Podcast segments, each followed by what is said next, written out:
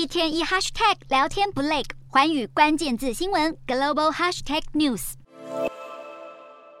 这期的寰宇大话题要来关注强势美元害到谁？为了对抗四十年来最高通膨，美国联准会今年以来三度升息三码，推动美元升值，同时却也造成其他国家进口商品大涨。货币贬值加重的通膨的压力，使得各国央行不得不加快升息脚步，结果只是进一步打击国内经济。对于很多国家批评强势美元已经严重冲击全球经济，美国总统拜登最近出席造势活动，他这么说：“他说我不担心强势美元，我担心的是世界其他地方，美国的经济强的要命，而通膨是全球的现象。”问题在于其他国家缺乏经济成长及完善的政策，不像美国这样，所以美元反倒不是问题所在。而先前各国代表在华府出席 IMF 国际货币基金与世界银行的会议时，美国财政部长叶伦他也强调，美国的首要任务是打击通膨，即便美国的货币政策紧缩间接影响了其他已开发国家，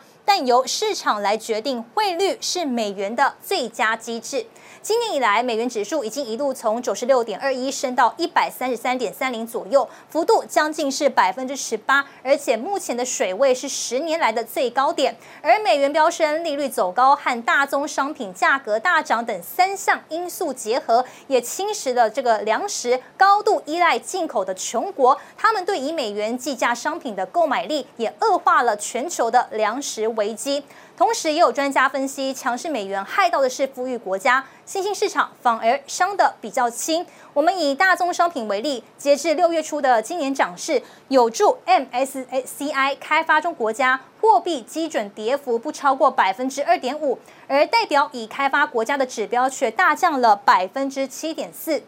总体而言呢，这个彭博追踪了二十三种开发中国家的货币里，有二十一种优于英镑，十九种赢过欧元，而且全部的表现都比日元表现得更好。